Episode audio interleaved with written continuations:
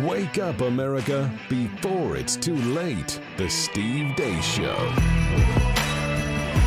And greetings. Happy Friday. Welcome to the Steve Deace Show here, otherwise known as Coordination Day, as they said back in the day in the very underrated film Boomerang. Get to coordinate, got to coordinate. And it appears the three of us did coordinate today. What is up with that? I mean, what is. I mean, did any of our wives stop us on the way out of the house this morning before we decided we are going to go to work wearing another woman's face on a shirt? No? I- Mine was just in my bag this whole time since you gave it to me. We're preparing for this moment. You snuck it out of the house and just put it on in the parking lot? there it was. Um, we are uh, pleased to be joined uh, for the first time on the Deace Group by uh, former Trump is. administration attorney uh, from the Thomas More Society, now with the uh, AF American Family Association's radio network, AFR, Jenna Ellis, um, now hardened criminal. Uh, is now with us uh, for the first time on the Deace Group. Jenna, do you have any idea whatsoever what you're about to get yourself into? Uh, I really don't, but if there's any foreshadowing by the indication of the t-shirts, it's awesome. But I didn't get the memo. I would have worn mine, or at least had my mugshot mug or my hat. But it's fantastic. You guys look great. Now, normally, well, this wouldn't apply to you, of course. It would be a dude code violation to wear your own face on your on your clothing. To wear your own face, fair. Yeah, to wear your own face would be a dude code violation. Even if it's your own mugshot? but I think have though, one. It's if it's cool. a mugshot, because they're trying to turn Yeah. you, send you to a gulag to be a political prisoner, I believe there is an exception even for so. dudes in that case, I think so. Okay, all right. But, Uh, but am I part of the dude code, or does that apply to women? I N- don't no, know. just to us. Just to So, us. Yes, just to us. Uh, and you want it that way. Uh, you want it. You want us to strictly apply this to just ourselves and police ourselves. Women are better off when that occurs. All right, coming up on the show today, we'll get back to Jenna in a minute for the Deace Group. Uh, we'll have Feedback Friday coming up in the next hour of the show as well. Uh, obviously, a lot of people are frustrated with what is going on uh, within corporate America, woke corporate America. Maybe you are working in woke corporate America and looking for an option. Check out redballoon.work. Redballoon.work includes many of America's biggest workplaces where conservatives are made uh, to attend woke DEI trainings or support liberal, liberal causes you don't believe in. That's where you go to get away from all of that. And it's you know it's going to get even worse. Uh, the amount of genuflecting and uh, and knee bending to the spirit of the age between now and the next election will only amp up. But RedBalloon.work is fighting back. They're America's largest woke-free job board, and every week, tens of thousands of job seekers visit Red Balloon looking for a new career without all the woke nonsense. When you visit RedBalloon.work, use promo code Steve to receive five free profile search credits. That's a fifty dollar value. RedBalloon.work promo code Steve. And with that, let's get to it. It's time for the Deace Group.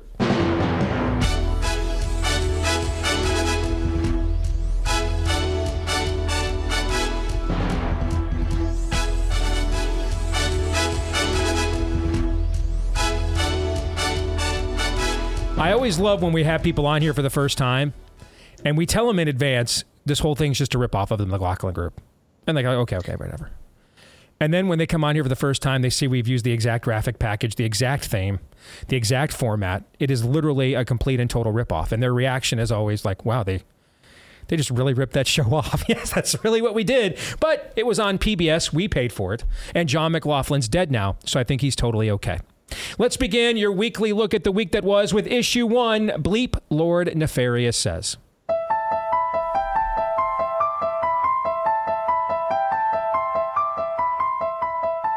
Are in a polyamorous relationship, and they all parent Hazel and Sparrow. We have a two year old antigender baby and a 10 year old who is non binary.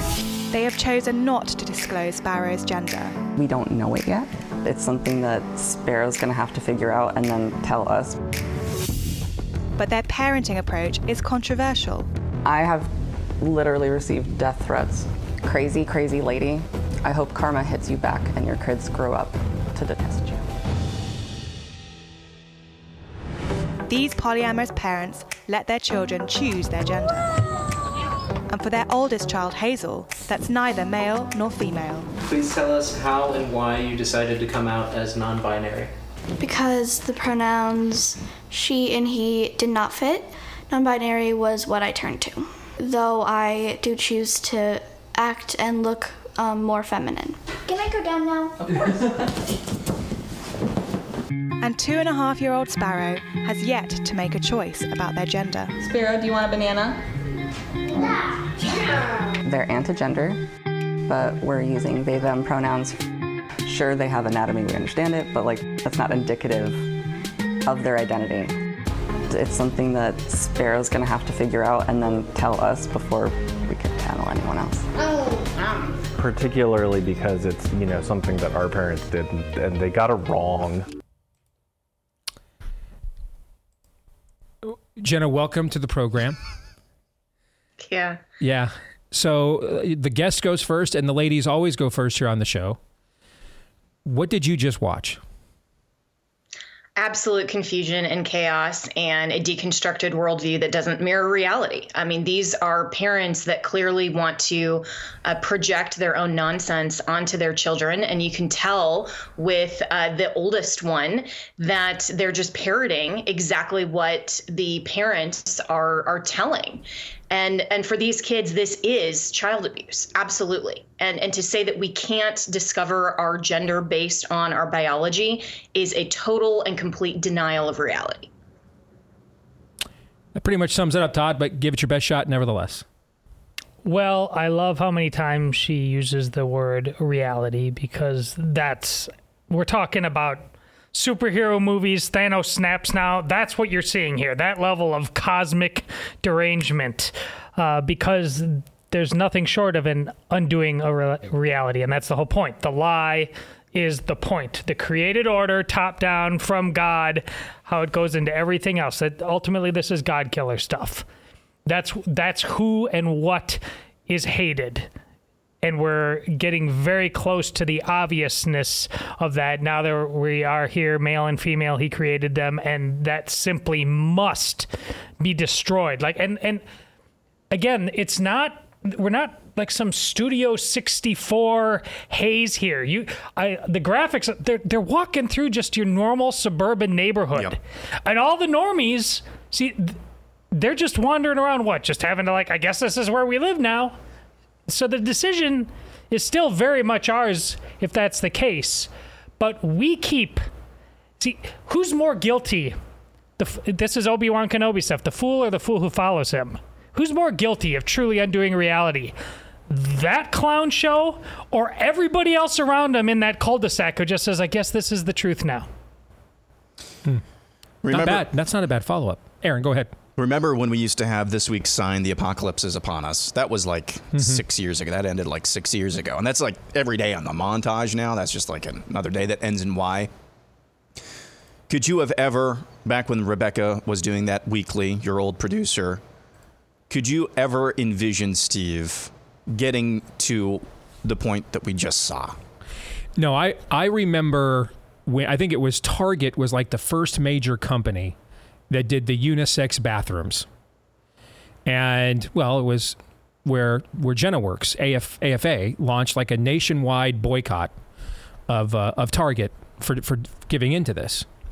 And I remember saying to you guys as predecessors, Jen and Rebecca at the time, are are we really living in a country where the only people that think boys and girls should use their own public facilities are like born again Christians. There's, there's like no there's like no suburban Democrat PTA moms that teach at the local school that think that kids should just go to their own bathrooms. It's just the born again Christians are the last people, the only people in America that think, you know, understand why we've done business this way in public for thousands of years.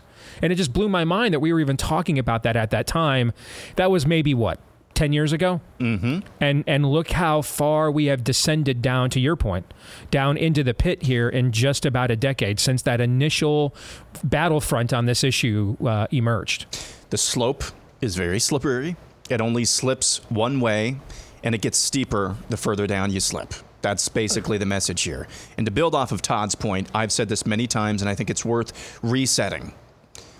Yes, those under um, whatever you want to call it, the, the, the, the, the scientific term, the academic term, gender dysphoria, uh, those who are engaged in that. Yes, they have some form of demonic influence, meet mental illness, or some combination of the two. Maybe, maybe there's there's little distinction there. Yes, that's true. But the bigger mental illness, the bigger demonic uh, infestation or influence is from those who sit around, see this. They know either at the surface level or deep down that this is wrong, this is mm-hmm. evil, this is child abuse. And yet, golf clap, so beautiful, so brave, or, oh, that's just the weird family over there. And this isn't just gender. It's perfect that Jenna is on the show. This also describes the entire legal community. All Jenna's do her story is John Adams' story. And and the redcoats, the Boston massacre. He stepped up and said they deserve representation and they were in fact innocent. Jenna's not doing anything different. The legal community in terms of what, you know, the, whatever that was back then, it was clearly understood before even the founding of this country that these were principles worth fighting for. The legal community now, same thing with Jenna's case, just golf cap. I guess this was where they live now. Everybody, Democrat, Republican, should be like, uh, over my dead body, are you doing this to Jenna? It's the same contagion. Yeah, and to your point on that, I was reminded uh, by a good friend of mine yesterday, who's also an attorney, that you know this is to come after the lawyers is the first real significant step in total destruction of justice and of due process Mhm. and the right to petition and to hold these overzealous malicious prosecutors accountable. I mean, there's a reason that one of the most famous Shakespeare lines of all time is first let's kill all the lawyers. Mhm. And we say that, I mean, even in law school, kind of snarky, like, you know, everybody hates lawyers because they're so litigious, some of those things. But in context, they were saying, you know, this is where uh, if we don't have people who are willing to represent literally anyone in court and require the government to show their case and have the burden of proof on the government and make sure that you have the right to petition or even in the midst of election integrity challenges whatever it is you have to be able to have a standard by which we discover fact and we arbitrate and mediate justice and truth. Otherwise we have total and complete tyranny and that's why i genuinely believe they're coming after the lawyers You're correct. But everything you just said is evidence of what I was trying to explain uh, to Glenn Beck when I was on his podcast three weeks ago. This is what happens when the social compact is broken. That that is the covenantal ties that bind us as a people. That's where e pluribus unum come from. Comes from. It is not from the Constitution. The Constitution is is is what itemizes and quantifies what that social compact means. Because we, the people, are interested in forming a more perfect union, we will now govern ourselves thusly. All right, it, it is a manifestation of the social compact. It is not the compact itself. Um, and and you know, social compacts come from things like love your neighbor as you love yourself, do unto others as you would have done unto you, for example. Um, we don't ag- abide by that any longer, or at least one side of this culture cultural divide does not. And and so therefore the the base assumptions of previous generations no longer apply. Institutions are not neutral anymore, but weaponized, and it is for the expressed intent of now taking out what is left of that social compact. So one of those things, going back to what Todd said, and and and then counter and then following up with how Jenna articulated it in, in her contemporary context, the idea that everybody no matter what they're accused of or what you think about them as a person or their beliefs, is entitled to their day in court, is entitled to just to, to, to, to representation, to, to acquire their day in court, is gone. I mean, it, it's only five minutes from you should get you you shouldn't be on a, a television show because of your views. It- it- there's no way that you could have those views without being a racist, misogynistic, xenophobic, homophobic bigot. These are the the natural conclusions of those talking points from a decade ago. Well, then, since that's the case, we will now cancel you. You won't have a, a, a spot in the city square on, on social media. Uh, then we will deny agency of you, which is what, what Jenna just described from a, a legal representation standpoint. We acted as if for 20 years on the right, we, we acted as if these were talking points to acquire power. And maybe that's what they were in 1996. But they were always going to end up here. It, it's not uh, the acquisition of power just to say, hey, we captured the flag. We won the game of str- we won the great game of Stratego. Checkmate, we win. Great. All right, let's play again. No. The acquisition of the power was to use it. Wasn't just to acquire it, was to use it. Now, I understand if you're on the American right, you are not accustomed to being aligned with people who acquire power to actually use it. But they're not like us at all. They believe in their religion. We don't. Exit question on a scale of 1 to 10. With 1 being the odds, retconning Barack Obama as a crackhead homo with a fondness for white meat will win Republicans the black vote in 2024. And 10 being the odds that it would win the vote of Lindsey Graham. Rank this week's level of total depravity, Todd. 10. See, I, I knew Jenna is a nice Christian gal, and it's her first time here, and I, I had to come up with what lives up to the Lindsey Graham standard that I have set forth on this show without completely freaking her out and offending She- her and driving her away. And so I'm, I'm I, that's I tried to do that. She with kept this. a pretty straight face. I have no idea what the thought bubble above her head is, but it must be amazing right now. All right, I was just going to say 12. well, okay, good. That's a good answer too. All right, that's good. All right, Aaron. I'm at a 10. Let's get to our friends over at Relief Factor. If you are struggling from chronic pain, that's probably from too much inflammation in the body. You're looking for an all natural, drug free anti inflammatory, and we've got one that's called Relief Factor, created by physicians who can prescribe drugs, but they understand hey, those drugs can be great things, but there's trade offs to them. And if there's ways to do things naturally, now there, there always isn't a way. But if there is a way to do it naturally, so it's not taxing other functions and organs in the body, take full advantage of it. We're 70% confident that if you're struggling with inflammation in the body, and that's the, the, lingering achiness, soreness, and, and weakness in your joints and muscles that just won't go away, 70% odds this is the right product for you. Now, where did we come up with that? Did we do one of those uh, uh, mask observational, peer reviewed, not at all studies? No. Over the years, about 70% of the people that uh, sign up for the three week quick start you say, hey, I'll put in 20 bucks, see if it works. Maybe it doesn't. About 70% of the time, those people see such stark results in three weeks or less, they stick around long term. So see if that's you. What do you got to lose for 20 bucks? This could be the solution you have been longing for. Go to relieffactor.com. That's relieffactor.com. Uh, or you can call them at 804, the number 4 relief, 804 relief, or just go to relieffactor.com. All right, back to your weekly look at the week that was. Let's get to issue two 120 days to Iowa. Okay, it's really 122, but was counting. We're about four months away from the first in the nation Iowa caucuses. If you look at the polls, you'd think the race was already over. But if you look at the ground games for the two major candidates in the race, Ron DeSantis and Donald Trump, well, it paints a much different picture. Just this week, DeSantis' super PAC Never Back Down announced they've knocked on 2 million doors across the early states of Iowa, New Hampshire, and South Carolina. Additionally, in Iowa, the DeSantis campaign says they've cleared through 12,000 signed pledges to caucus for the Florida governor. Meanwhile, questions are starting to arise about Trump's ground game in the Hawkeye state. Even Mr. Trump's own family members are concerned. One source described a phone call with the former president's son, Donald Trump Jr. The source says that on the call, Trump Jr. was worried about that very lack of experience on the campaign's Iowa team and said multiple times that they need, quote, an adult in the room and that they were giving Florida Governor Ron DeSantis too many opportunities there. Now, in response, Trump Jr. told NBC News, as usual, this is 100% fake news in what is likely the last breath from the dying Ron DeSanctimonious campaign. That is, of course, a direct quote from Trump Jr. So good timing because when we scheduled this topic, I was not aware.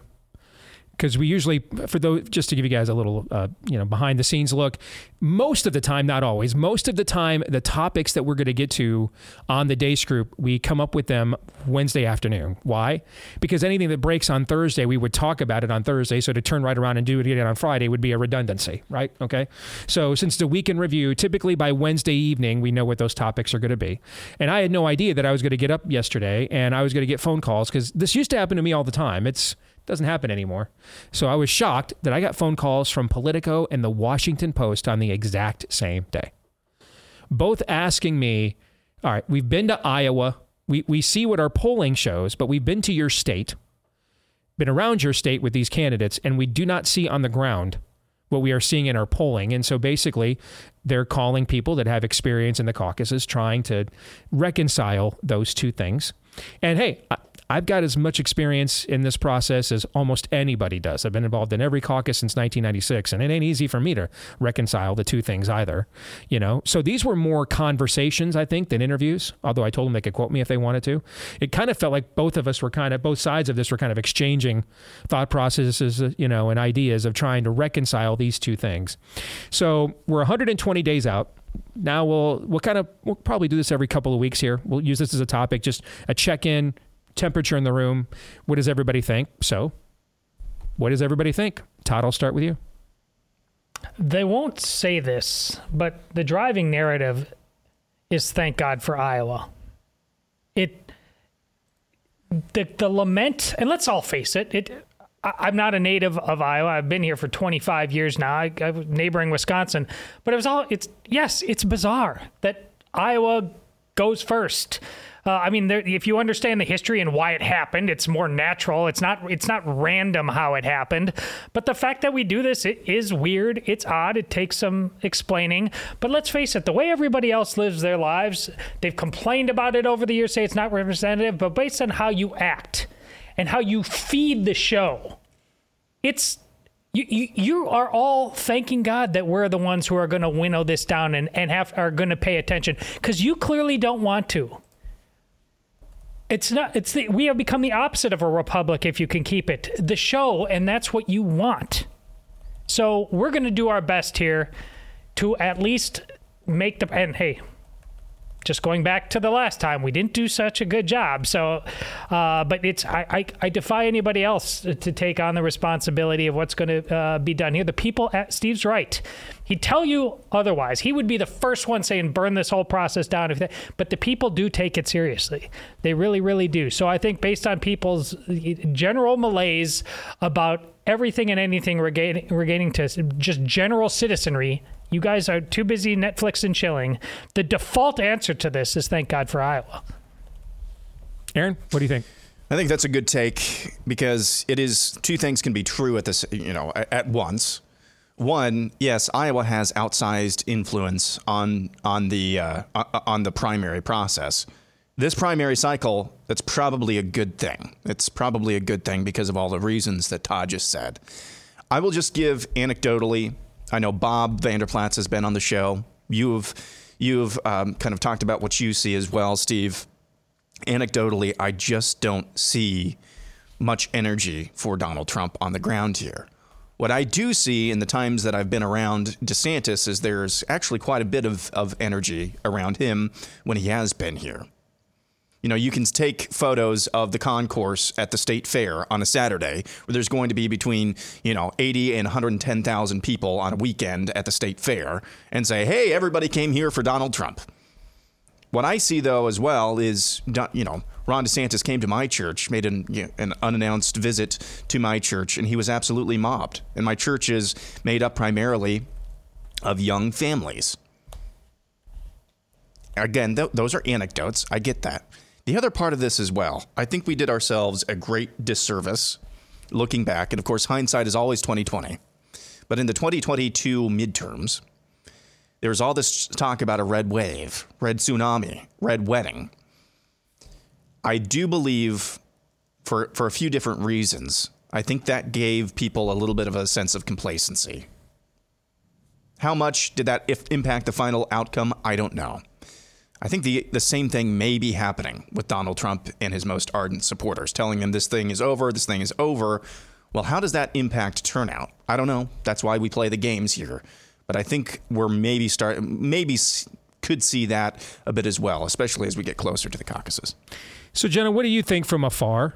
I mean, we we talk about this, you know, on this show. Frankly, not as often as we have in past cycles. I mean, which is kind of indicative even for us. There just yeah. is a lack of overall energy. But we're very close to the process. Sometimes you can actually see things better uh, when you are looking further away. So, what do you think?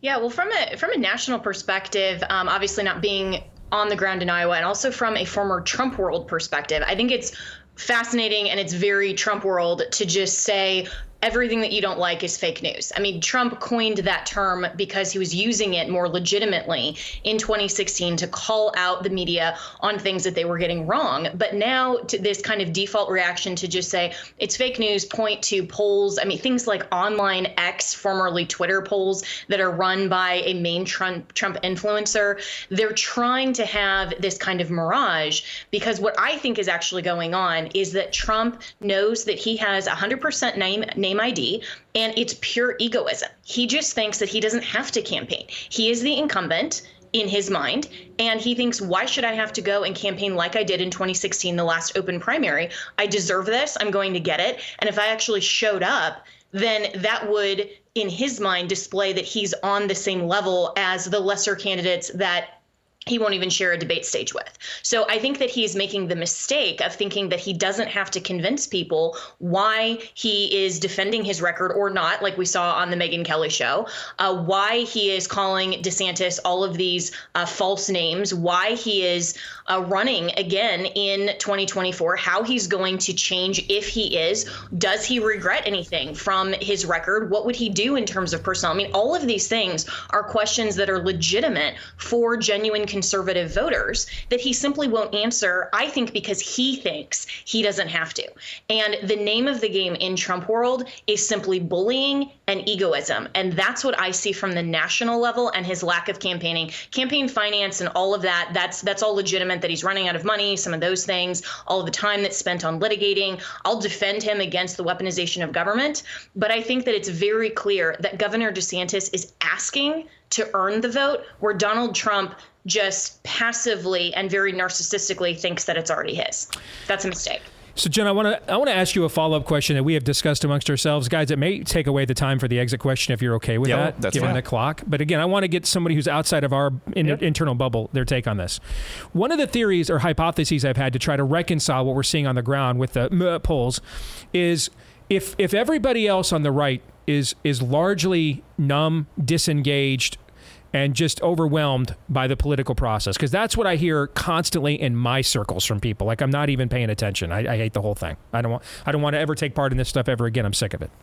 And the but but given what's happening to Trump and that lawfare and that weaponization against him that you mentioned, and and so that persecution has riled up one particular segment of the right, and therefore they're going to be the most engaged in part of the process, the the most likely to respond to polls to back their guy because that's all they can do right now. They can't do anything else to back their guy against this persecution other than send him some money and tell pollsters that I'm behind him. There's nothing else substantive they can do. That would explain why there's this these like you know Hugo Chavez levels of, of polling advantages for him right now because his people are showing up in the polls and the rest of the right is kind of like you know I don't even want to take part in this right now.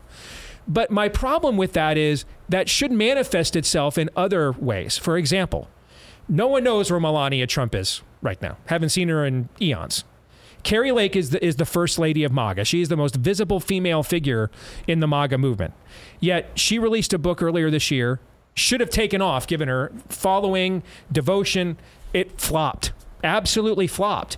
And so, if my hypothesis is correct, then it would seem as if, you know, she should have sold 50,000 copies of her book instead of, you know, like less than 5,000. So, your thoughts on that?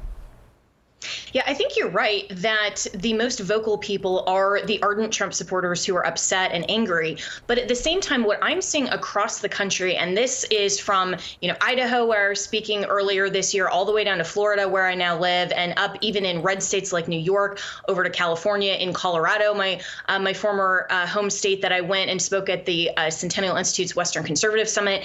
People will come up to me and they will say, "I am so sick of all of this and of politics," but they'll also say something else. They will say that they are exhausted of Donald Trump and they just wish that he would not run. And they are very silently, and I do think it is a silent majority that is supporting Governor DeSantis, but they don't want to say that out loud yet because they're seeing people like you and I, Steve, that are saying all of this out loud and are openly suggesting that we need to be post Trump era being utterly slammed by the whole open online MAGA community. So I think what 10 seconds, finish up. Go ahead. the polls aren't expressing is intensity. People will default say, sure, I'm supporting Trump. but they need to be given a reason to affirmatively say out loud that they support DeSantis. And that's where I think his campaign needs to do a job of that conversion Okay. to say, if We'll be back in a moment. Sorry to cut you off there, Jen. I got to go.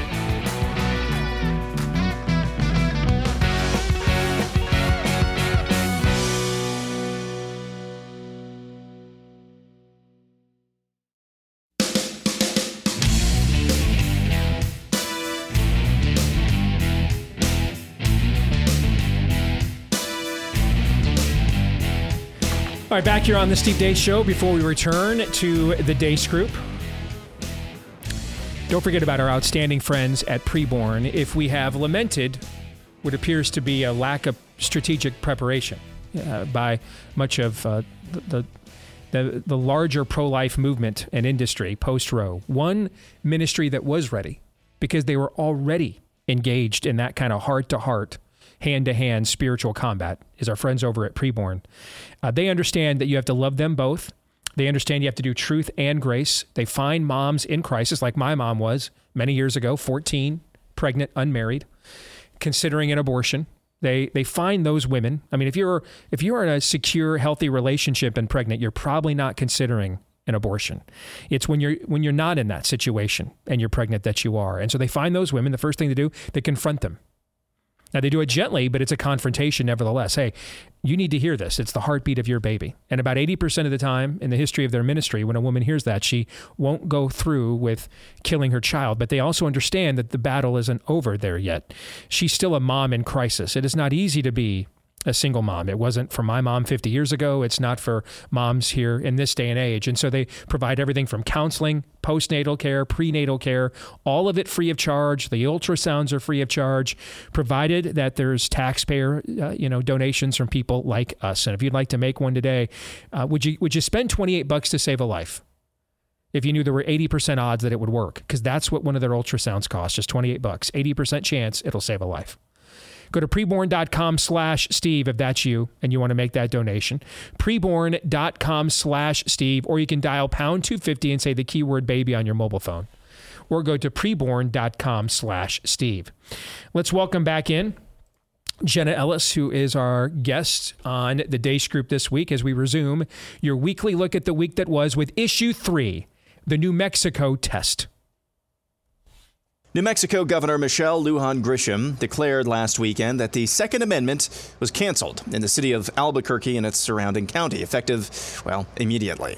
Grisham said she was declaring a public health emergency after several recent fatal shootings of children, including an 11 year old boy who was killed outside a minor league baseball stadium last week in Albuquerque. You took an oath to the Constitution. Isn't it unconstitutional to say you cannot exercise your, your carry license? With one exception, and that is if there's an emergency, and I've declared an emergency for a temporary amount of time, I can invoke additional powers. No constitutional right, in my view, including my oath, is intended to be absolute. There are restrictions on free speech. There are restrictions on my freedoms. In response, a large group of protesters gathered with their guns in Old Town Albuquerque. Police did not enforce the Democrat governor's edicts. Midweek, Bernalillo County Sheriff John Allen announced his office would not be enforcing the Democrat governor's orders. I hold my standards high, and I do not or never will hedge on what is right. And I take my oath seriously. In reference to concealed carry and open carry, the Bernalillo County Sheriff's Office will not enforce this segment of the order. Also on Wednesday, U.S. District Judge David Urias issued a temporary restraining order following a hearing spurred on by a series of civil lawsuits filed against the governor by pro gun activist groups who argued that the ban infringed on citizens' constitutional rights. All right, let's get to the first question. True or false is the first question. What happened in New Mexico was a test. Aaron. True. And I guess hats off to New Mexico, who is reliably a blue state. There were enough people, starting with those who showed up in Old Town Albuquerque, which is a fantastic place, by the way, uh, with their guns and just saying no. No. That spurred then the Bernalillo County uh, Sheriff to say no, no. And in turn, There was a federal judge who uh, just saw this and was like, I can't defend this. And he just said, no. No. So the name of the game is no. Now, there's a certain segment of the right who um, who made this into a, in, into a discussion about well, can rights be suspended? Are rights absolute?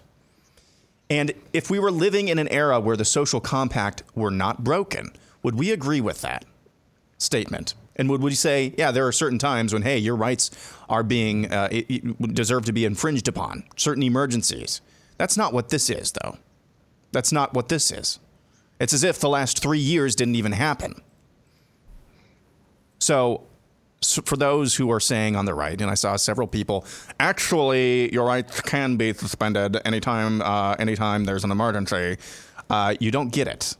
The social compact is broken. Mm-hmm. That's the key. Your social, the social compact is broken. Todd.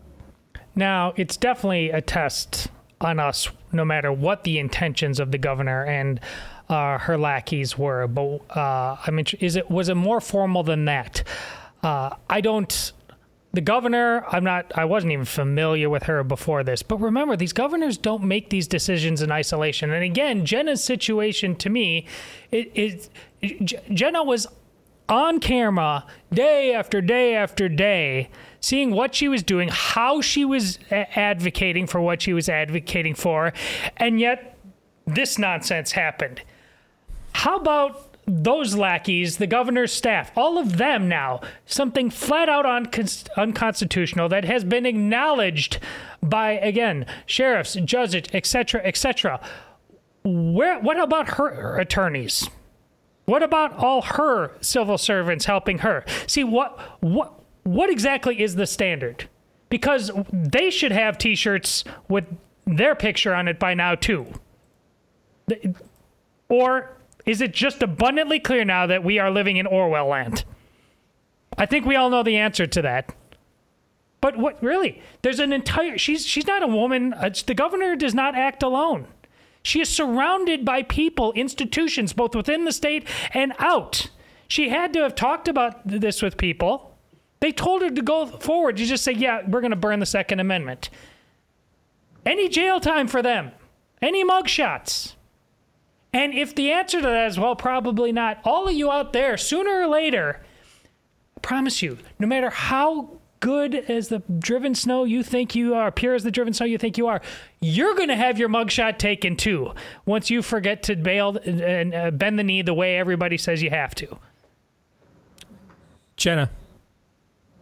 Of course, this is a test, and we saw the first test during COVID with the governors that used these emergency powers acts that are specific delegation from the legislature in specific instances of discrete emergencies. And they abused and used that indefinitely. So I think what the New Mexico governor was doing here was trying to say, well, this is a definite time frame. It's only temporary, it's only 30 days and she's testing the waters. We're going to continue to see the executive branch try to arrogate to itself legislative power and to use these emergency powers to declare climate change emergencies, to declare emergencies on uh, transgenderism, protecting LGBT rights, I mean, whatever the leftist agenda is, they're going to try to find a way to manipulate the powers of government and to be petty tyrants. And that's what COVID was an initial test for. And thankfully, there was a lot of pushback. But Tim's right, it's from the lawyers and it's from the courts.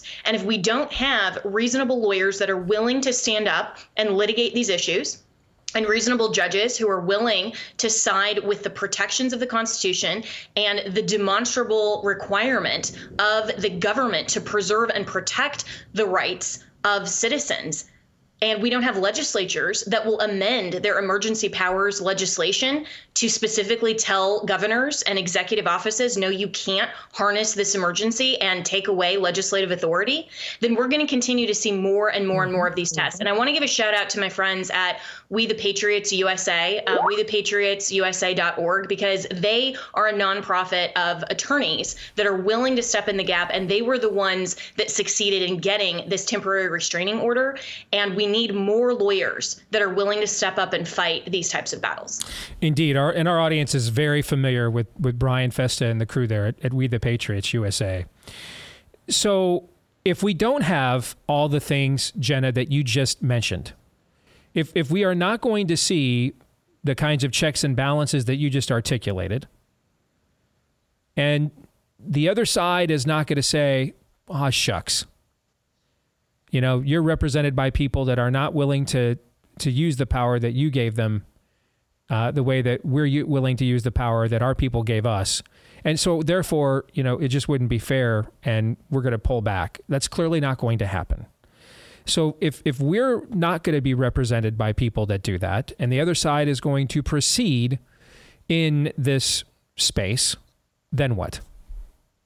Well, we have to use powers legitimately and for the purpose of civil government, which is to preserve and protect the rights of citizens. We need to do what Governor DeSantis has done here in Florida. He's the only governor that has fired two Soros funded prosecutors and to say you have gone out of line and out of bounds. And so he understands how to use the rule of law and wield that power within the contours of the Florida state constitution.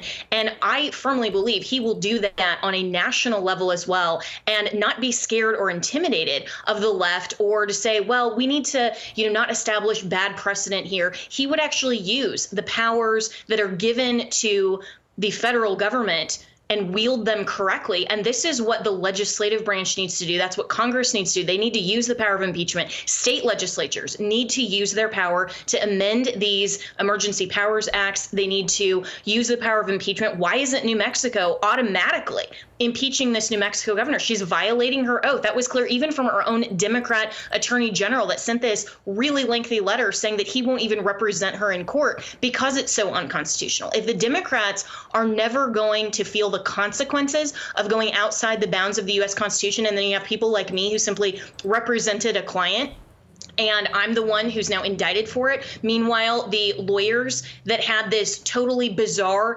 theory that Marjorie Taylor Greene in the state of Georgia uh, should be disqualified from office because she quote unquote participated in an insurrection and that challenge failed and those lawyers aren't indicted or disbarred mm-hmm. for their conduct then we do have a two standard system of justice. We have to as conservatives show that we can wield power but within the margins of the constitution and be concerned about outcomes right now so that we can get better precedent down the road. Exit question who passed and who failed the New Mexico test, Todd? Well, uh, the doctrine of the lesser magistrate. At least it's still living and breathing. Via the sheriff, you mean? Yes. Yeah. Okay. That's that passed. Yeah. Okay. Aaron. The police officers at uh, Old Town Albuquerque. Which is kind mm. of, hmm. in, in, a way, they would also be Same, yeah. a lesser magistrate too. Yeah. Jenna and the Democrat Attorney General. I think that he passed and he was willing to stand up even to his own party. We need more Democrats like that. That's true. That shouldn't get lost in this. You're right about that. All right, let's get to our kicker topic, issue four. What is more real? We heard about both of these things this week. So, what what is more real? Tim Scott's girlfriend that goes to another school. We all knew the guy whose girlfriend went to another school. He almost never had a girlfriend that went to the other school. Almost never. Tim Scott's girlfriend that goes to another school, or Mexican alien babies that came out in the Mexican Congress this week. What is more real, Aaron? Tim Scott's girlfriend that goes to another school or the Mexican alien babies? You make the call. The paper mache Mexican aliens. I mean, that is, you know, when, when put up against Tim Scott's girlfriend who goes to another school, this is like um, biblical truth versus uh, you know, demonic lie. That's that's kind of what we're working with here. So I'm I'm going with the paper mache Mexican aliens. Todd. Man, Tim Scott seems like you kind of want. Don't you want to root for him to be this to be true a little bit? Come on, bit? buddy, you can have a girlfriend. Don't you just like you plucky so and so? Come on, I'm rooting for Tim Scott on this one. That's a good. I hadn't thought about that. Yeah, kind of rooting for that one to be true. I hear you. Jenna, what say you? I just have to say, I am so not proud of any Republicans this week. I mean, it's just so sad between Tim Scott, between what we're hearing about Governor Kristi Noem and this affair with Corey Lewandowski, what Lauren Boebert did by, you know, vaping and totally disregarding any of the rules of the Buell Theater, which I have been to many times in Denver. I mean, can't we get better Republicans No. than this? No. Can't we? No, I've been asking that question for 20 years or 15 years, and the answer every time is every single time is no. We can't. It's it's just so sad. So I mean, while I'm rooting for for Tim Scott as well, I don't buy it at all. And I just wish that we could get some really good candidates on all levels and actually take back our country for conservatism and what that actually meant. Uh, not just from Reagan, not just back to the founders, but back to the objective truth from the Bible and conserving that truthful, real worldview.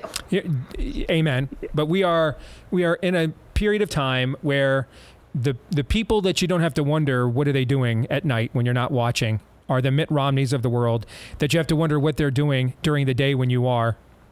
And the people that are more than likely going to do during the day what you like are the people that you have to wonder what they're doing at night when you're not watching. That's that's the era in in which we live. All right, let's get to predictions. Aaron, since yours will probably be lame, you go first. My Iowa Hawkeyes will shatter that 25 point glass ceiling tomorrow against the Western Michigan, what are they, Broncos? Yes. And score 31 points. No 31? More. No Okay. more, no less. Todd. I know Corey DeAngelis has been dragging Randi Weingarten lately, and also I can't remember what state she's from. The the state leader is it from Colorado? Who who who's against public schools and hating on them, but sends her own kids to private schools. But again, this I'm resetting this. This is like the third time. Yeah, they're obnoxious, but they're resetting the fact that they are planning for a national teacher strike in the next calendar year. All right, I forbid you from using that prediction ever again. That's the third time. So it's ne- got to be reset. I know. I don't want anybody to forget about it. It has been resetted. Go ahead, Jenna. I'm predicting that at some point in all of this, Tim Scott is going to tweet, I am Spartacus, and he'll become. Oh, no. I like that one. My prediction is that Trump will advocate for the removal of liability protection for vaccine manufacturers before the Iowa caucuses. That is my prediction. So, sometime in the next 122 days, Donald Trump will advocate for this. Not just like, oh, yeah, maybe. uh, No, but like we, one of those dimly lit videos at Mar-a-Lago advocate calling for it. To what end? You don't think he's already jumped the shark on this? Is that still like a playable? Well, I know the other, the, the other night he tried I, that that he's not proud of the vaccine Yeah. now, but the Democrats he knows that are very smart tell him he should be. That's the, that's what he tried the other night with Megyn Kelly. So there's that. Jenna, thank you very much for joining us. We'll do it again sometime if you're willing. All It was great. Thanks so much for having me. And I appreciate your friendship and wearing the t shirts. It was great. So you thank are you. very welcome and deserving. Thank you very much. God bless you. Thank you. All right, next hour. Uh, I should, by the way, I want I forgot to mention this at the top of the show. Uh, more inbox reaction to yesterday's show than any show we've done so far this year. That's saying something. And and I got to tell you, surprisingly, maybe almost the vast majority of it positive, actually. So that surprised me. All right, we'll come back. It'll be Feedback Friday when we do. Stay tuned.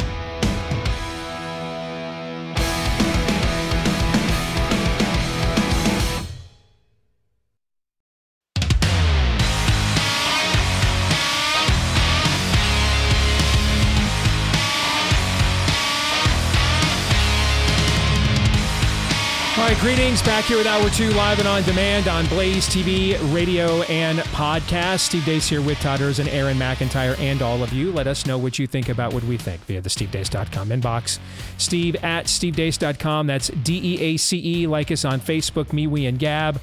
Follow me at Steve Deace Show on Twitter, Instagram, and TikTok. And you can also find me on Truth Social at Real Steve Deace there. And if you are a podcast listener, if you wouldn't mind, please leave us a five star review, hit subscribe or follow. And thank you to all of you that have done those things for us already. We appreciate each and every one.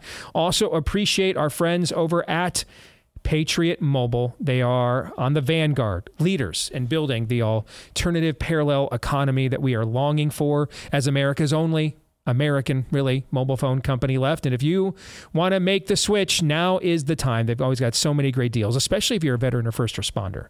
Let them know up front, and they've got extra ways of saying thank you to you for doing exactly that. Um, for the rest of us, you can get a free activation with the offer code Steve at patriotmobile.com slash Steve. A couple different reasons why you want to make this switch. Number one, stop giving money directly to people who hate you. Number two, they just have an outstanding customer service team. Uh, they're US based translation. You'll be able to understand the people you talk to. Uh, they offer so many great amenities. Uh, for example, you can, uh, if, at any time, if you're moving to a different part of your state or a different part of the country and one of the major networks is stronger or better, you can make that switch to any of those networks for free anytime you need to uh, as by being a member of Patriot Mobile. So make the switch today when you go to patriotmobile.com slash Steve. That's patriotmobile.com slash Steve. Or call them at 878 Patriot. That's 878 Patriot. All right. You guys ready for some Feedback Friday? Yeah. Let's go. This note we're going to start with today is a little long, but given where it goes, I, I think we should share it with the audience. I was one of many, but not nearly enough, military members who was discharged for refusing the poison poke. I was an Air Force captain with 16 years of service. I won the company grade Officer of the Year award the year before. Was on my way to bigger leadership roles and almost overnight was stripped of any contact, responsibility, or purpose within my unit for not taking the shot. I sulked for a minute, realized that wasn't helping anything, and decided to leave New York and move my family to Florida to seek freedom and like minded people. It's been almost two years since then, and this summer my family returned to New York to escape the heat and visit family and friends. While there, I reached out to a military buddy at my old unit, and he ended up organizing a get together with some of the airmen that I served with. I commanded a unit of 45 airmen. Listen to that. That is not in, that's that's not insignificant. I commanded a unit of 45 airmen. Prior to the mandate, about half of them went and got the shot voluntarily, with the strong recommendation from state and local leadership.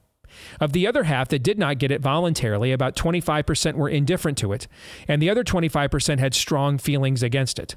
When the mandate to be jabbed was ordered, everyone complied but myself and one other new female airman, although I know of a couple that received vaccine cards through other means.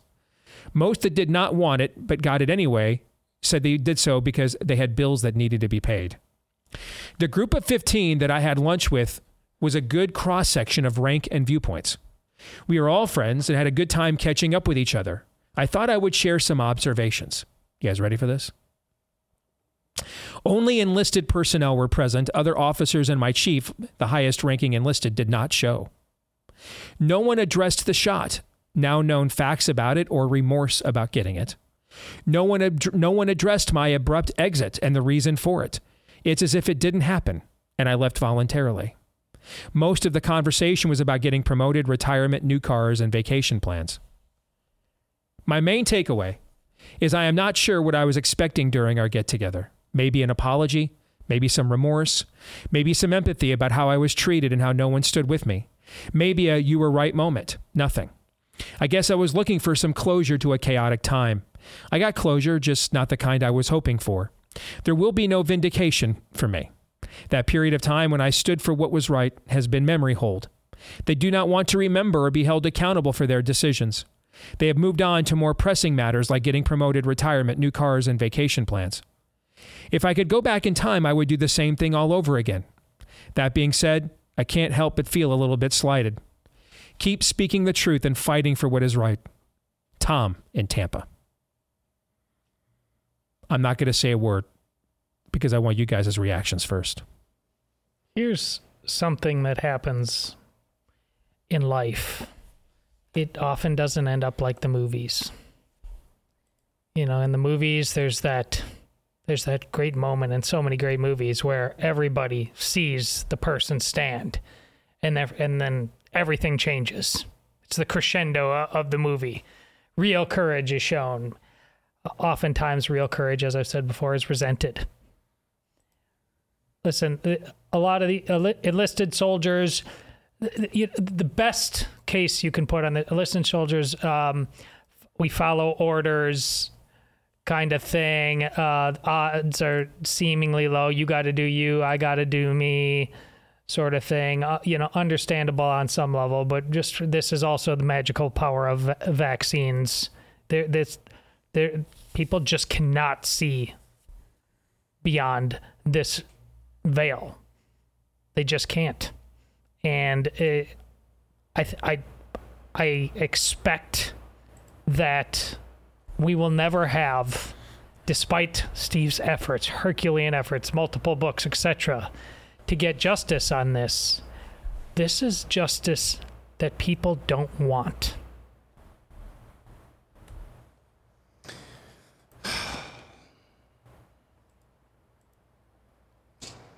That might be one of the most sombering, borderline depressing things that's ever been Yeah. said on this show, Todd.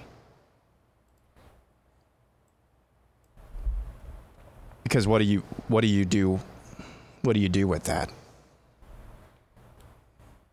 What are Hungarian real estate prices looking at lo- looking like right now?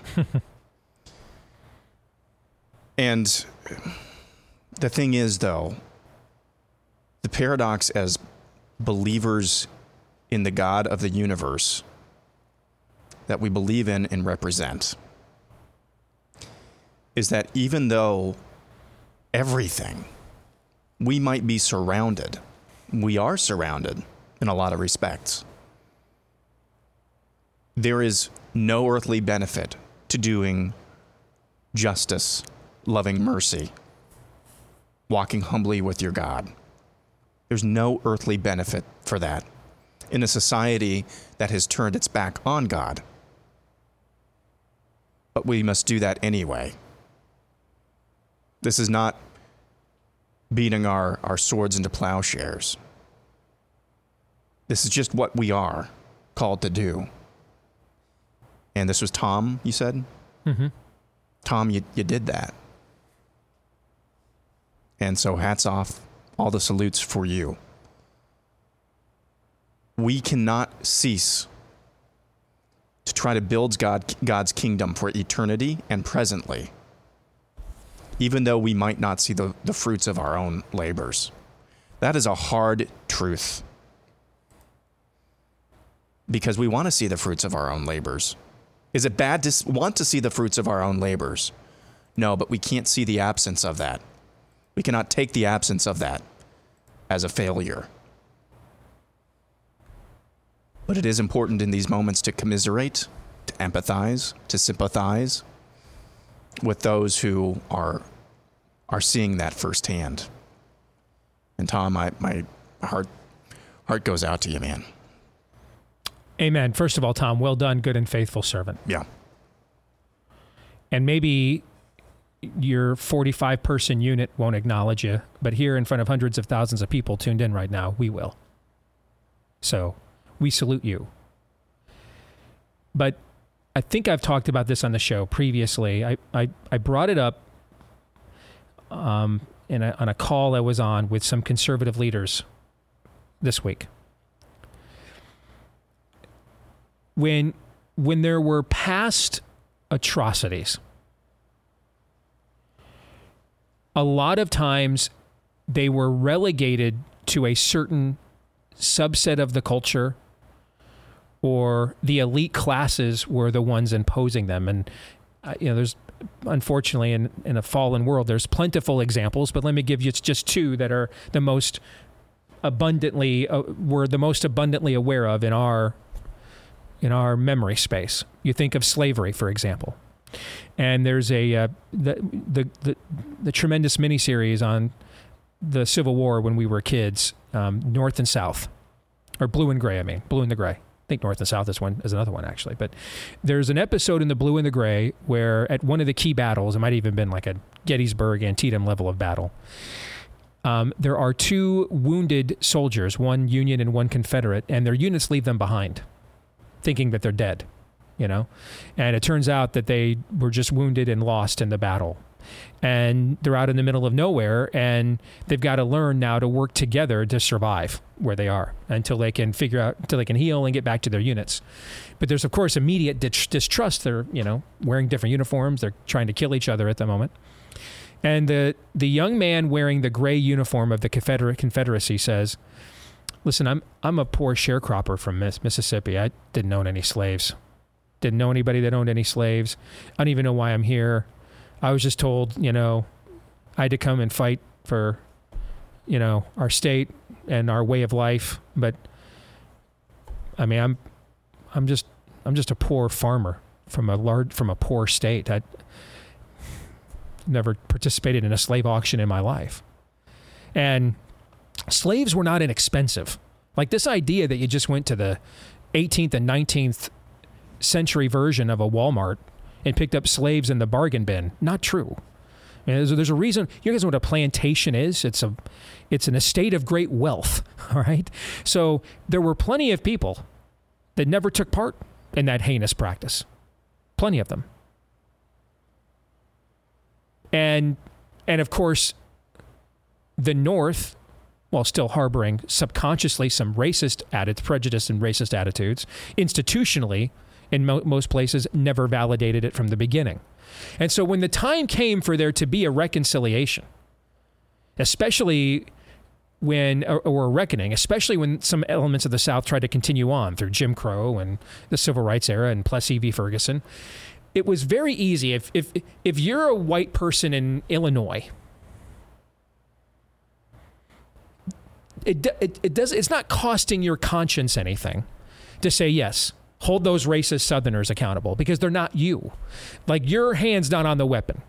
You didn't take part in the process. You didn't actively engage in it. And so your conscience isn't convicted by assenting to a, re- a reckoning over this heinous atrocity, right? Right. Let's go to Germany. Chances are you may have said nothing while you saw your Jewish neighbors being rounded up, but the chances are if you were just an average day laborer in Hamburg, you probably weren't actively rounding up Jewish people and sending them off to camps. And so when the war is lost and the Nazi high command is dismantled and it's time for a reckoning about what happened, you might be more inclined to go ahead and let's have a let's have a true honest hearing. I believe to this day it's inherent in German public education that you have to you have to take like a Holocaust course and visit Auschwitz and Dachau and things of that nature, okay? With COVID,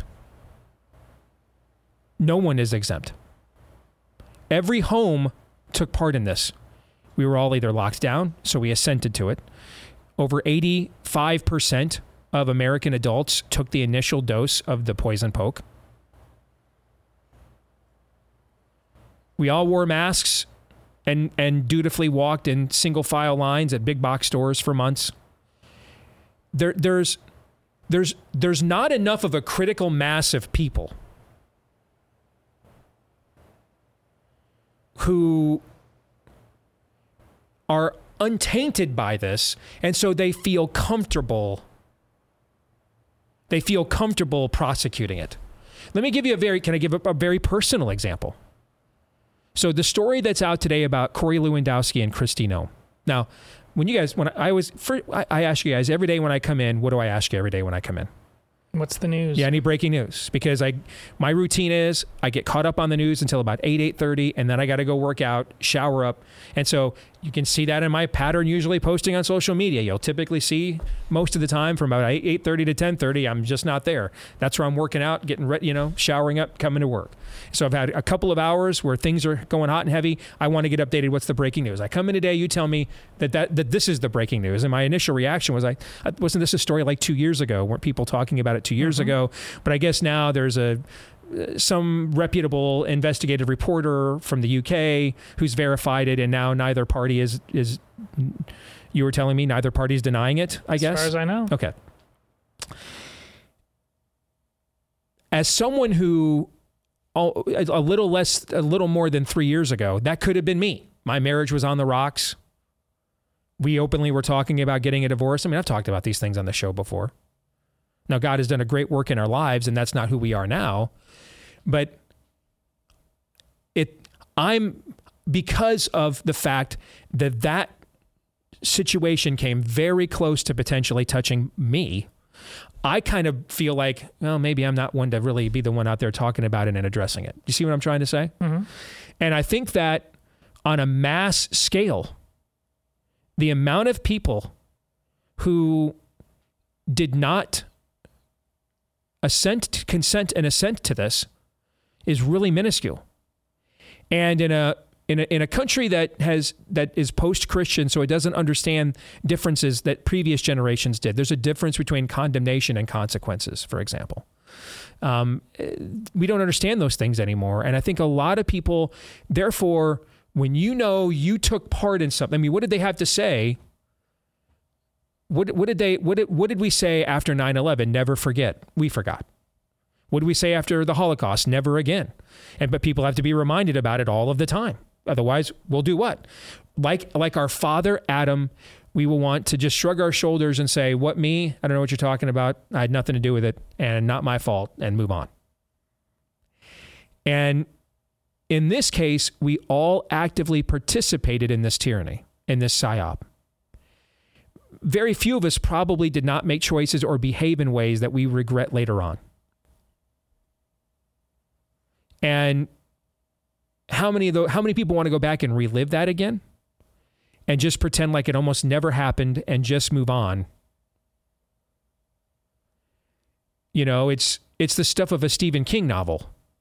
Oh, hey, yeah, there's this killer clown going around this place called Derry, just kidnapping kids and eating them. But parents just, you know, we don't want to confront that this is going on. So, you know, now we'll try to keep our kids safe, tell them not to go play in sewer grates in the rain, okay? But uh, we lose our kid, just look the other way, move on. Guess we can always make more. I mean, this is that's what you're that's what Tom is describing is that level of cognitive dissonance, that that that level of denial. And I don't I don't think there's a way to overcome that without a spiritual solution. I don't. And I think that's the problem that we have. Is I think very few hands are clean in this matter, and a lot of people don't want to believe. Even if even if it comes down to, man, I took that thing, like I said to Pierre Kory the other day on the show. I took that one time, man, to, to keep my job, and now three years later, I'm constantly. I don't want to be reminded that I might be a ticking time bomb, that I might be the next died suddenly. So let's just stop talking about it. Move on. Act like it never happened. You're right. I'll give you the last word. Go No, ahead. you're you're you're right. Going forward, th- and and that's something. There's a level of malaise in there that is representative of the idiocracy. Mhm. That, what's lampooned in the idiocracy. But he, here's the thing that, as you know, really, really frustrates me on this front. You, sh- these same people all the time will get up off that couch and decide to care with a level of ferocity about all manner of stupidity, nonsense, irrelevance. That's what drives me nuts. If you were just fast asleep at the wheel comprehensively, then I'm like, we're all going, uh, the ship's going down, what, but like, you wake up all the time. You damn fools. Uh, All those guys there. Talk to them about their fantasy sports league or whatever else. Oh, I'm dialed in. That disgusts me. Because you, you you've just chosen to fall asleep on this. You're not all if you're all together falling asleep. Okay. But no, your idols are gigantic everywhere. And you're just you're just punking out on this one and I'll never ever stop condemning that. All right, let's move on. Rick Sandberg wants to know who will be found first, Melania Trump or Tim Scott's girlfriend from another school. Melania. Yeah, I think it's pretty obvious because we know Melania lives. We Yeah. know we know Melania lives. We know there's a Melania Trump.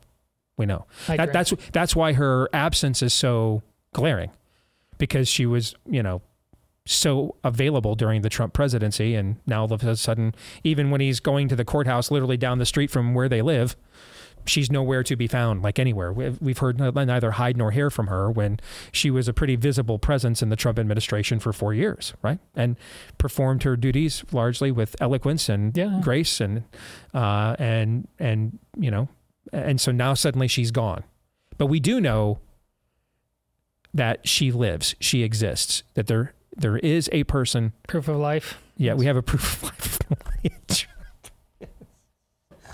Yes, we have a proof of life. That's well said. nice. Um, George Liga says, um, I try to stay away from this type of thing, but I was seduced on the end of the coffee aisle Sunday morning by pumpkin spice Twinkies. Twinkies. By Sunday afternoon, I had eaten five of them before I told my wife to hide them. I just found where she hid them and I polished off the last three in two minutes flat. You know what really A little bit of heaven right here on earth. George? That's not real. There is one thing I will indulge you on with this pumpkin spice. That's what you tweeted about this morning. Pumpkin spice bacon. Yes. That actually sounds kind of good. See? I I knew it. I knew. He kind of did the whole crying game thing this Don't week. I didn't it. know. I, Don't- I didn't. I didn't do know not it wasn't push a it. woman. Don't push it. I just stumbled upon this pumpkin spice latte. They mislabeled it at the store. This but is- hey, I needed the caffeine, is so the I go, thought I would take it anyway. This is the problem with all you damn pumpkin spice cultists. That is true. We we are. You just we, take we- yes for an answer. Yeah, you're right. You're right. I mean, if there is pumpkin spice bacon, I'm having that shipped to my house. Straight up. That's wow. I'm just going to say for George, the dude code demands that even if you indulge in that, you don't sit down and put pen to paper and write us about it. You just don't. I don't know what dude code Todd's looking at, George, but I, that's one of the most dude things that's ever been written into this show. What you just- Shakespeare. that's right. I mean, that's a sonnet, brother.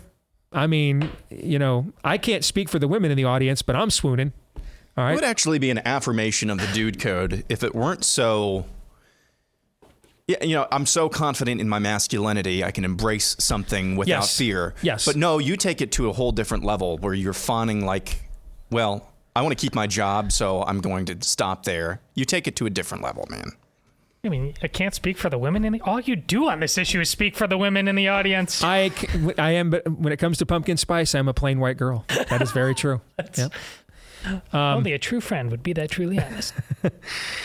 let's see. Um, Nancy in Georgia says, I live in Georgia and I'm a flat out election denier.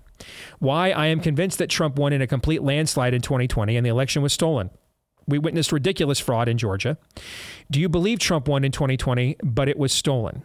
And if all the work that patriots are currently doing to clean up voter rolls get accomplished and the new election integrity laws passed in several states, why couldn't Trump win again? His base that loves his policies, not his personality, will come out in droves again.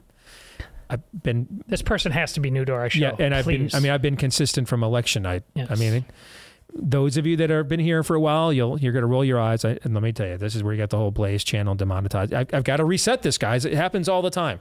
Yes, I got the entire Blaze demonetized on Facebook the morning after the 2020 election for going on Beck's morning show and talking about watching them steal it in real time and what that would mean. So I mean, I I, I was one of the very first. Now, whether I know that Trump won in a landslide or not, I do believe it was stolen. I, I have no idea whether he won it in a landslide or not. I, I don't know the answer to that. Um, I, I do believe that not enough was done about fraud in your state, and we were we've we've been pretty clear and consistent on these Yeah. things all along. Um, now, here's the thing: where's the movement to clean up the voter rolls? In fact, where's the Trump movement to do that? We've, You- we've have you seen, that one? before, and it was a circus tent of weird clowns. Yeah, I, I, I mean, I don't. Where where are the new election integrity laws in in several states? Let me tell you a place where they did clean up voter rolls, and where they do have election integrity laws, and they were strictly enforced. Pretty key state too that we have to win. Sounds like the name of a uh, hip hop artist. Yeah, i- in Florida. Florida. Yeah, it, in Florida they did that. In Florida that was done, which is why I mean DeSantis was you know lighting a cigar at 10:30 at night like Red Auerbach, shutting it down for the evening. While we were while we were waiting to see how many more uh, mail drops at 4 a.m. in Todd's state of Wisconsin we were going to be witness to. You know, so that's the thing. I see. I would counter your question, Nancy, with this. What? Why wouldn't you support the guy that did all this stuff to ensure election integrity that you demand be done? That's the thing I don't understand. Like, where has Trump spent his political capital? Has Trump spoken to legislatures, given key speeches around the country on voter integrity, election, and any of that stuff? Nope. I mean, if, if, did we miss that the last couple of years? He's had, you know, because they stole the election from him, he's had a ton of free time. Have we seen any of that? No. I don't believe so. No. So it's, you know, I'm I'm supporting the guy that actually took seriously election integrity, didn't just tweet about it or complain about it or try to release the Kraken, but actually has done stuff about it. I mean, everything that we want uh, we want Republicans to do that's achievable to ensure election integrity, Florida did under Ron DeSantis. And that's why it went, you know, 20 years ago was the state that gave us hanging chads. And now it's the state, the third largest state in the union that's done counting votes by 11 o'clock Eastern on election night in a high turnout election of random chance, you know, uh, mail in ballots of no chain of custody. So I, I don't disagree with any of your substance, Nancy. I just I don't see where Trump has made some effort to accomplish what you're talking about the cleaning up of the voter rolls, um, the uh, election integrity laws. I mean, it's it's September of 2023. We're going to have an election next year. So I don't I don't see where this has been done the last couple of years, unless I'm missing it. One place where I have seen it done is in Florida. Which that's why I'm supporting that yeah. guy.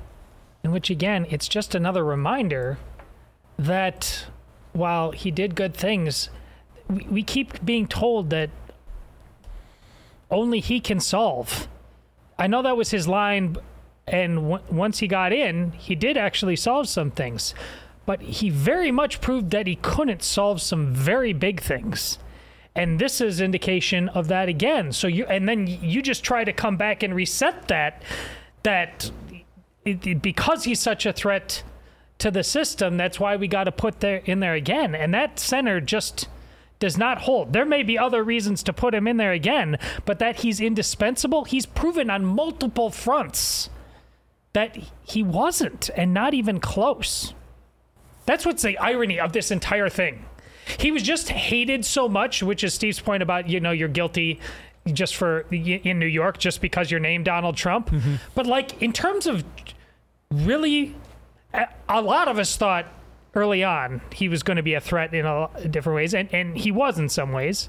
But comprehensively, overall, this is where Steve said about the cake and the frosting, and he, ended up being uh, right before uh, most people were.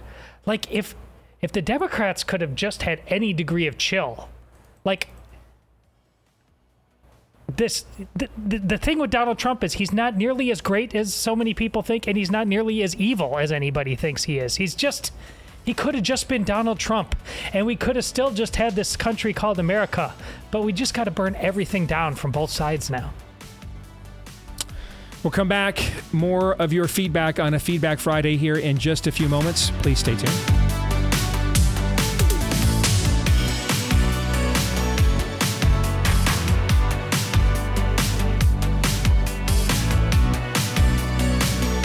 Well, I already loved the Miracle Made sheets, but man, this summer they were phenomenal. We had a lot of heat here in the Midwest this summer, and the cooling properties that uh, that they have, those silver infused fabrics that make temperature regulating possible while you're sleeping uh, at the perfect temperature all night long, really shined. Uh, and it's and, and hey, I, I'm sure there's other things you could wrap yourself in and cover yourself in that also have uh, temperature regulating properties to cool you down, but also wouldn't feel nearly as luxurious and comfortable as Miracle Made sheets do. So you don't sacrifice luxury for functionality or the other way around.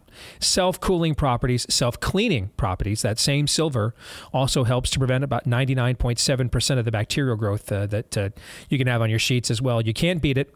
If you want to try it today, trymiracle.com slash deace is where you can go. And if you order today, you can save over 40%. And if you use our promo code DEACE at checkout, you'll get three free towels and then save an extra 20%. Can't beat it, man. They, they made it as uh, they, they, they incentivize and sweeten this deal for you as much as they possibly could. So again, You go to trymiracle.com slash DEACE, save over 40%. Use the promo code DEACE at checkout to get three free towels and save an extra 20%. That's the promo code DEACE at trymiracle.com. All right, let's continue on on a Feedback Friday. Uh, Terry writes, you guys have the best crew. Um, and I want to provide my two cents. Thank you very much for that, by the way, Terry. I want to provide my two cents of an opinion uh, to women who are posting about being happy while being childless. I'm a single woman, childless, but not by my choice. To keep this short all my life, I've wanted to be married and have children. All of the boyfriends, fiancés throughout my life, before we walked down any aisle, I caught them cheating on me, painfully so. I thought something might be wrong with me. I tried to relook at who I was dating. I dated Christian men back to back who ended up being the worst when it came to cheating. I mean, in terms of you know getting in in the bed kind of cheating. Needless to say, I'm never married and I've never, I've, I've therefore never had a child. I felt so strongly that a child needed both a mother and a father, and being single was not good enough to raise one. I've questioned my entire life. I've been through the gamut as to why. I've asked God why. I've tried to reason. But that's not the point of this note. And there isn't much you can tell me to solve this problem. The point is, I'm single, I'm childless, and I've gone through the painful tears that my time has now passed. And I can assure you, it is painful on many levels. From feeling like a failure, worthless, missing so many what ifs, raising a sweet baby and seeing that baby grow and learn you name it, it is painful. There is something in a woman that wants a child, and I do not believe for one minute these women are content without one. If they are, I think there's something very wrong to be at that point. I've been forced. I've had to come to acceptance. But even now, writing this note, I end up crying. I'll accept what God has for me, but it's painful in ways that you cannot explain. Thank you and your daughter for bringing this to light. I think that's well said. Anybody want to add anything to that before we move on? Well, we our biggest idol these days is almost certainly ourself. And we joked before about uh, pumpkin spice Twinkies, and, and if you're gonna do that, don't sit there and talk about.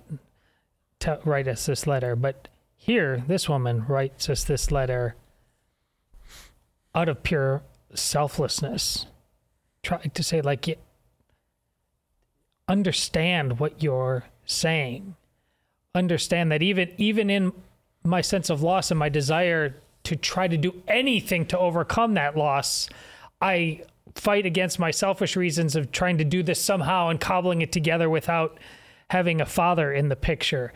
Um, I just think there's in your in your tears, um, there's just clearly grace is overflowing in your life, whether you understand that or not. Uh, I'm here to tell you it is because you did just a profound service for anyone with ears to hear.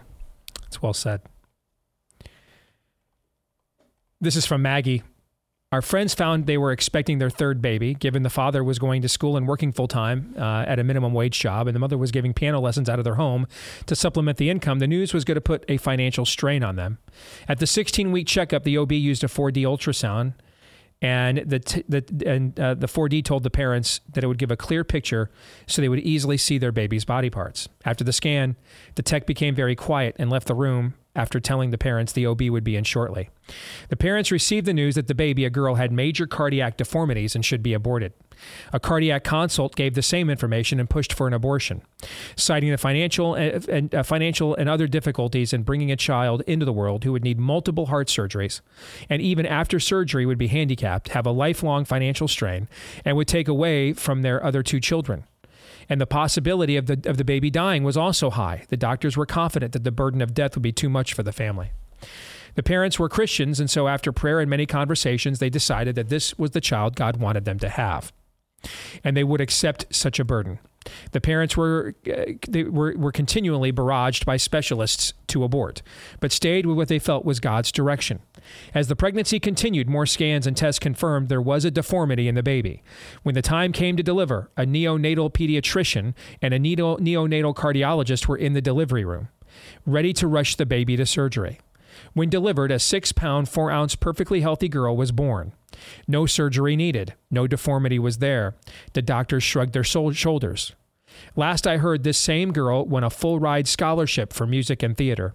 She has an amazing voice and musical ability. If it had not been for the faith of her parents who refused to listen to the experts, the world would have one less bright star to help spread the word of saving grace. This is a true story. And to add to my shame, I, being a nurse, was on the side of the doctors and encouraged those parents to abort, but understood when the parents defaulted to God in their decision to keep the pregnancy. Thank you, Jesus, that all of us medical experts were proven wrong. That again is from Maggie.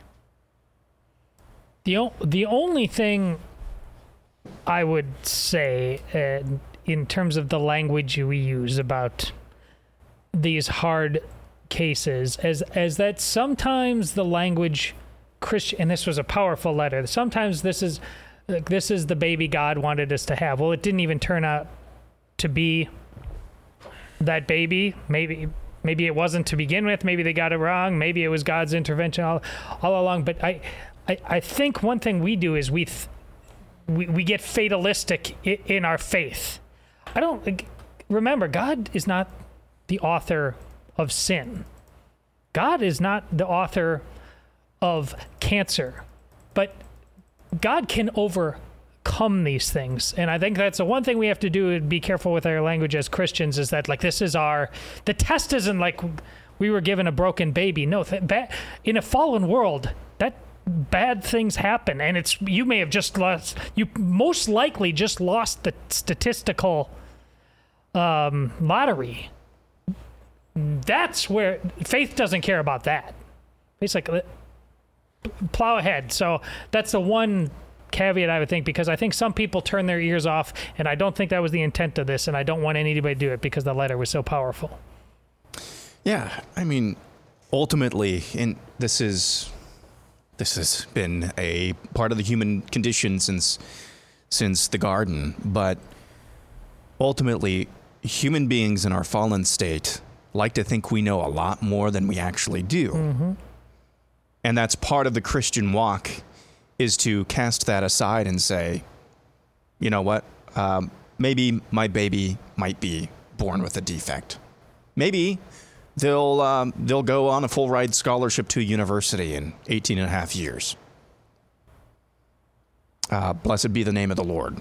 That that is the that's the difficult part. And Todd, you're absolutely right in in pointing that out. The, the kind of the fatalism. Well, we've got a broken baby. I, no, I get that, and it's really hard to say to be told, hey, you've got a heart defect, you should abort, and then to say, yeah, maybe that's true, but we're still going to follow what you know what God has for us. It's difficult to then say, well, maybe maybe she won't have a de- defect. Maybe we'll just trust in the Lord to bring about a, a baby who will live a long and prosperous life. That's that's a hard thing, but that's what we are called to do as as believers. Again, it's this notion of, of God's economy is just a lot different than ours. And that's that's nothing unique to this day and age. That's been something that's been part of the human condition since, like I said, since the garden, is to um, is to recognize uh, the sin around us and how we are impacted by that. Nevertheless, trusting God that He knows the future. He holds the future, not us, not the experts. It's a difficult. It's a difficult thing to do, um, but that's a powerful, powerful note.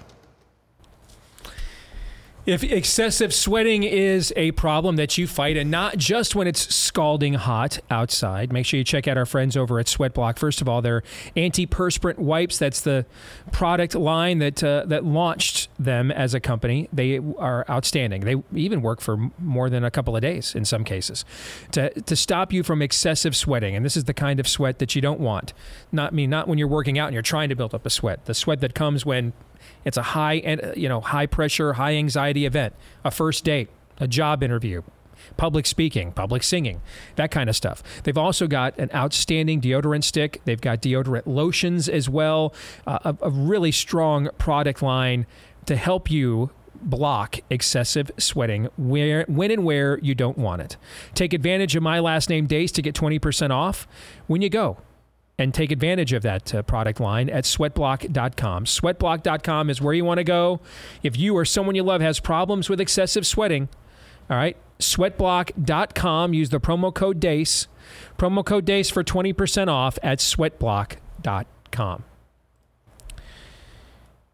Daniel W. writes A friend of mine who is not religious had a question for me the other day. Um, and I was not ready for the question that he asked. He said, So the Bible states that after death, the woman is released from marriage and therefore can remarry. Why is this not adulterous? He would later, later clarify by saying, The man is dead and the woman remarries here on earth. I feel like it is still adulterous because you never fell out of love with that individual who died. You still love them, and then finding another person to love seems as though it's as simple as loving two people at the same time. In the mind of the, if, in the mind of the spouse, spouse still left on earth, they are split between two people, end quote. I tried my best to, best to give a biblical explanation, but I would be honest if I said I was caught off guard, or I wasn't caught off guard. I hadn't heard this point of view before and thought I'd pose the question to those more well versed and knowledgeable than myself. Here's your answer you should say to your friend, turn or burn.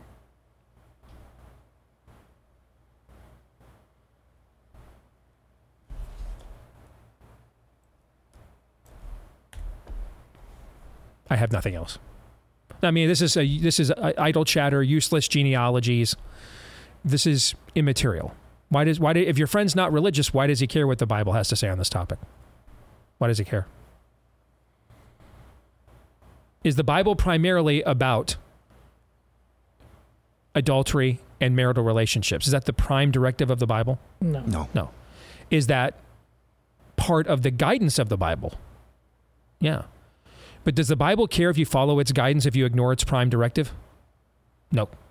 Is anybody in heaven because they, they, they nailed marriage? Like they showed up, they died, they woke up in eternity, and God was like, you know what? I mean, you never asked for forgiveness for your multitude of sins, but man, you nailed the you nailed the marriage. You nailed the marriage thing. So enter in. Is that how it works? It is not. It is not. not no. So I would not engage your friend on this at all. It's a pointless argument. There's no point to it. The point is that your friend needs uh, forgiveness for his sins. And Jesus died to save sinners, not to answer intricate questions. Yeah, does your friend have any um, thoughts about what the Bible says about speed limits? Indeed. Top marginal tax rates for, you know, the top 1%. Lint, naval and lint, uh, lint and navel. What the appropriate is that is that in Leviticus? The appropriate amount of lint and navel that uh, you are permitted to have is that right after you boil a young goat in its mother's milk? I mean, like I, if I- this is your if this is your I would tell your friend Jesus Jesus who is God and God inspires and breathes all of scripture Jesus says a lot of really really uncomfortable things in books like uh, Romans writing through Paul but yet this is your bugaboo this is your bugaboo I would just challenge your friend man you know, we're buddies. I know you're you're irreligious, but this seems, you know, this is as a buddy, as a friend, I feel like you're kind of playing me here. Let's get let's get real. Exactly. Yeah. E- Exactly. That, that's not the prime directive of the Bible. So with unbelievers, I wouldn't I wouldn't spend any time arguing about anything the scripture says unless we're arguing about the prime directive. Because ultimately what you're trying to figure out is this a false objection? What are we, I mean, ultimately, what are we discussing here? What what's the point of the discussion in and of itself? Is this just a, are you are you, because most of the time these people think they they are the ones after after 4000 years they found the loophole that's just going to uh, the, the the untug the sweater the thread that will untug the whole sweater and it will be them this thing has withstood empires archaeology archaeological digs okay executions of its followers but my buddy Phil cracked the code come on man Todd you want to add to this Well, that's what's. You should have like, do you? Are we really talking about this? That's because fine, and like I've done with abortion, fine. You and your hard cases. There's a, there's a way to make them. You give me those, or I'll give you those, and you give me the rest, because this is apparently what you really care about, and they never take you up on that. Same thing here. If I can, if I can, if you want to have a serious discussion about this, and I give you the understanding that is evident through 2,000 years of history, do you really want to go deep on this or not? And they're, They're probably not going to, and then say, "Well, come back to me when you're serious." Because if I answer this on that, I've got a lot more truth than that in store for you. they just wh- don't want it. Why did Why did your buddy skip through all of the um, the, the you need salvation, you need forgiveness of sins. Um, there's only one God. Um, everyone that doesn't accept that atonement for their sins goes to hell. He skipped over a lot, man. I mean, he skipped over a lot to get to. I have a question about this particular uh, issue this of is adultery. what this is what bugs me about this question is that he's supposedly your buddy, but ultimately what is coming out of his mouth, whether or not he realizes it, is scorn and mockery. You should not do that to if if you're really friends, you should not do that, and you need to call him out on that. Hmm. All right, no time to be fair to another one. How about you guys? Any final thoughts before we sign off here for the weekend? It was good having uh, Jenna on uh, as a panelist. I think we'll have her back again very soon for the Deace Group. Uh, overall, a uh, a fun show, and uh, it, it is surprising to me that yesterday you got. It's not surprising we got a lot of reaction to that. It's surprising to hear you say most of it was positive. Because what I'm seeing this morning is a lot of people subtweeting you. I think you were over the mark. What, does subtweeting mean, by the way? Is that like It you think they're passive- indirectly passive stuff? aggressively Yeah. tweeting Oh, responses. Yeah. yeah. Well, get that's until uh, the Iowa caucuses and probably after. It's going to be like that Yep. on a lot of days. This is a civil war, and not just between Republicans and Decra- t- Democrats, Christians and pagans. It's you know inter intramural civil war as well. Indeed. Have a great weekend. Hope you do. Until Monday, John 317. This is Steve Deace. on the Blaze Radio Network.